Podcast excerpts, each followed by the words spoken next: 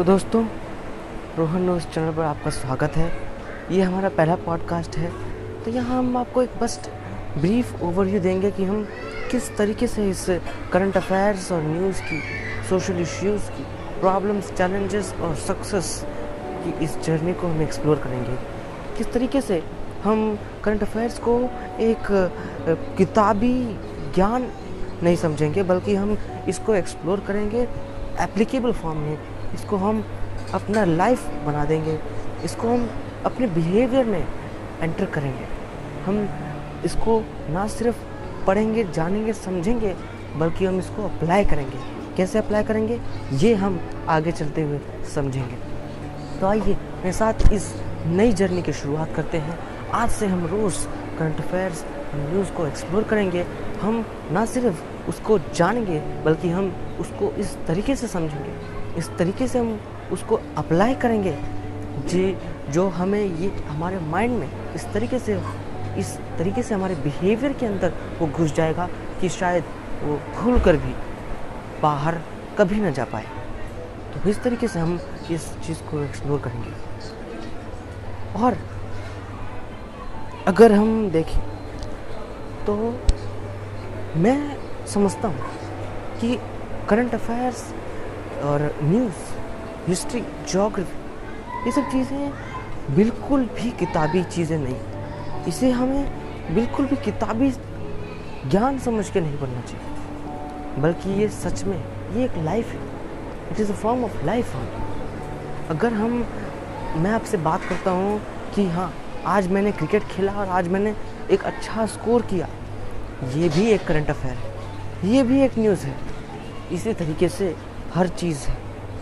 ये एक बहुत ही प्रैक्टिकल चीज़ है। और हम उस चीज़ को, हम हर चीज़ को सिर्फ़ किताबी चीज़ को इन्फॉर्मेशन के तौर पर नहीं लेंगे, बल्कि हम उसको एनालाइज करेंगे। फॉर एग्ज़ाम्पल सपोज़ करते हैं कि प्रेजेंट टाइम में जैसे कि हम जानते हैं कोल क्राइसिस चल रहा है तो हम इसको with respect to history relate कर सकते हैं। कहाँ पे ये क्राइसिस हुआ? भारत में सबसे ज़्यादा कहाँ पे हुआ? दिल्ली में एनालाइज कर सकते हैं। ऐसा इसका कारण क्या था?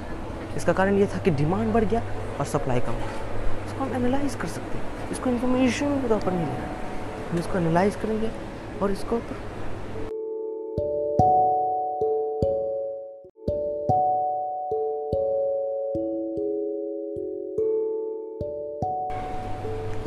हम एक्सप्लोर करेंगे कि किस तरीके से ये जो कोल्ड क्राइसिस हुआ, इसका इम्पैक्ट क्या हुआ? हमारी इकोनॉमी पर इकोनॉमी पर इसका क्या इम्पैक्ट हो सकता है? लोगों की लाइफ पर इसका क्या इम्पैक्ट हो सकता है? और इसको हम कैसे सॉल्व कर सकते हैं? हम इसको इस तरीके से बिहेवियर में लाएँगे। क्योंकि ये सब चीज़ें अगर आप किताबी ज्ञान पढ़ने जाओगे तो आप डूब जाओगे। बिकॉज़ ये एक एंडलेस ओशन है। जहाँ अगर आपको तैरना नहीं आता तो आप डूब जाओगे। उसी तरीके से अगर यहाँ आपको प्रैक्टिकली चीज़ों को एनालाइज करना नहीं आता, और उस चीज़ को हमारे अंदर अपने बिहेवियर में लाना नहीं आता तो हम इस ओशन में डूब जाएँगे। और हमें डूबना नहीं है, हमें तैरना है। हमें इस पूरे ओशन को एक्सप्लोर करना है, वो भी पूरा डेप्थ में। इसलिए इसका सबसे बेस्ट तरीका, इसको एनालाइज करना और इसको अपने अंदर समा लेना, इसमें डूब जाना। ऐसे डूब जाना कि हम, हमें पता ही ना हो कि ये ओशन ओशन हम पूरा ओशन पी जाएँगे, पूरा ओशन चाट जाएँगे इस तरीके से हम इस चीज़ को एक्सप्लोर करेंगे। तो इसी तरीके से हम आगे बढ़ेंगे। इसी तरीके से हम इस जर्नी की शुरुआत करेंगे। और मैं कॉन्फिडेंस के साथ बोल सकता हूँ कि अगर आप मेरे साथ चलते हो, अगर आप मेरे साथ इस जर्नी की शुरुआत करते हो तो शायद आपका कोई भी इंटेंशन आप एक अच्छे ज्ञानी व्यक्ति ज़रूर बन जाएँगे। ज्ञानी का मतलब ये नहीं होता कि आपने बहुत सारा किताबी इंफॉर्मेशन गैदर किया बल्कि हम ऐसे व्यक्ति बनेंगे जो सच में इस देश की, इस सोसाइटी की और इस प्लानट की वेलफेयर के बारे में सोचें और हर चीज़ का रिस्पॉन्सिबिलिटी ले लें। अगर हम हर चीज़ का रिस्पॉन्सिबिलिटी ले लेते हैं तो हम तो पॉसिबिलिटीज़ खुल जाती हैं और हम कुछ करेंगे नहीं। but